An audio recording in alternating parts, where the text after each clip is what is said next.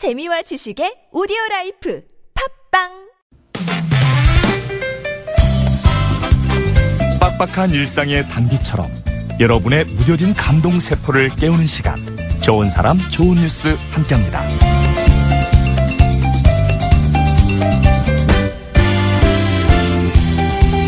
10여 년전 재학생이 단 한 명이었던 시골 분교를 알고 계신가요? 전남 여수시 소라면 현천리 중촌마을에 있는 소라 남분교인데요. 지금 이 시골 초등학교는 어떻게 됐을까요? 2008년까지만 해도 한 명이던 재학생 수가 지금은 27명으로 늘었다고 합니다. 그 가운데 동네에서 다니는 7명을 제외하면 나머지 20명은 타지에서 통학을 하고 있는 거죠. 폐교 위기에 처했던 학교에 학생들이 늘어나기 시작한 건 지난 2011년이었어요. 학교가 문을 닫을 위기에 처하자 모교 출신 학부모들이 적극적으로 나섰습니다. 운동장에 모여서 잡초도 제거하고 모교 살리기에 나선 학부모들은 자연과 어우러지며 모든 학생들이 가족같이 지내기에 왕따가 생길 수 없다는 작은 학교의 장점을 적극적으로 홍보했고요. 동네 밖 학생들은 학부모님들이 협력을 해서 통학을 시켜주고 있답니다. 예전처럼 온 마을이 함께 즐기는 운동회를 여는 게 꿈이라는 소라 남분교 학부모들. 그 꿈 곧 이루어질 것 같죠?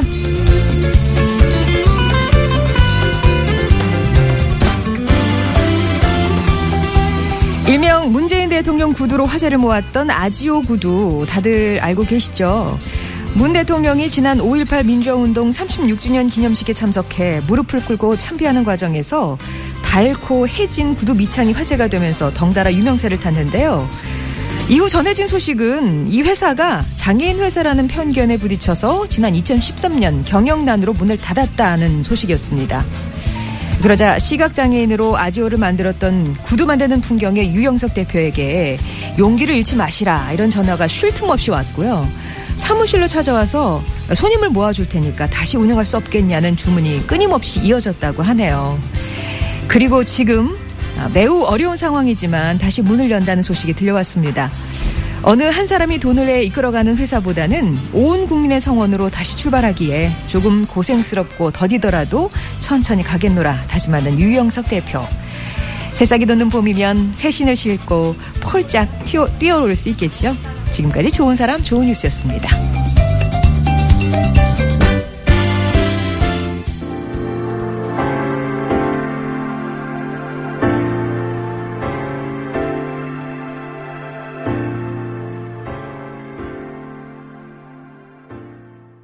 네. 원어원이었습니다. 에너제틱 전해드렸고요. 오늘 좋은 사람 좋은 뉴스는 정말 학생 수가 한 명밖에 남지 않아서 폐교 위기에 처했던 학교가 있었습니다. 전남 여수시 소라면에요. 근데 그 이 학교에 출신 학부모님들이 이러면 안 된다. 우리 학교는 문 닫으면 안 된다 해서 정말 적극적으로 나섰고 다른 지역의 학생들을 통화까지 시켜주면서 지금은 27명의 학생들이 학교를 지키고 있다고 하는데 에, 학부모님들이 꿈이 마을 사람들이 다 모여서 운동회 여는 거라고 하잖아요. 충분히 이뤄내실 수 있을 것 같습니다. 그리고 아지오 구두 얘기 전해드렸어요. 문 대통령이 그 5.18 민주화운동 기념식에서 참배하는 과정에서 이제 화제가 됐던 그런 신발이었는데 정작 그 신발 회사는 회사가 장애인 회사다 이렇게 편견에 부딪히면서 문을 닫았습니다. 이미 2013년에.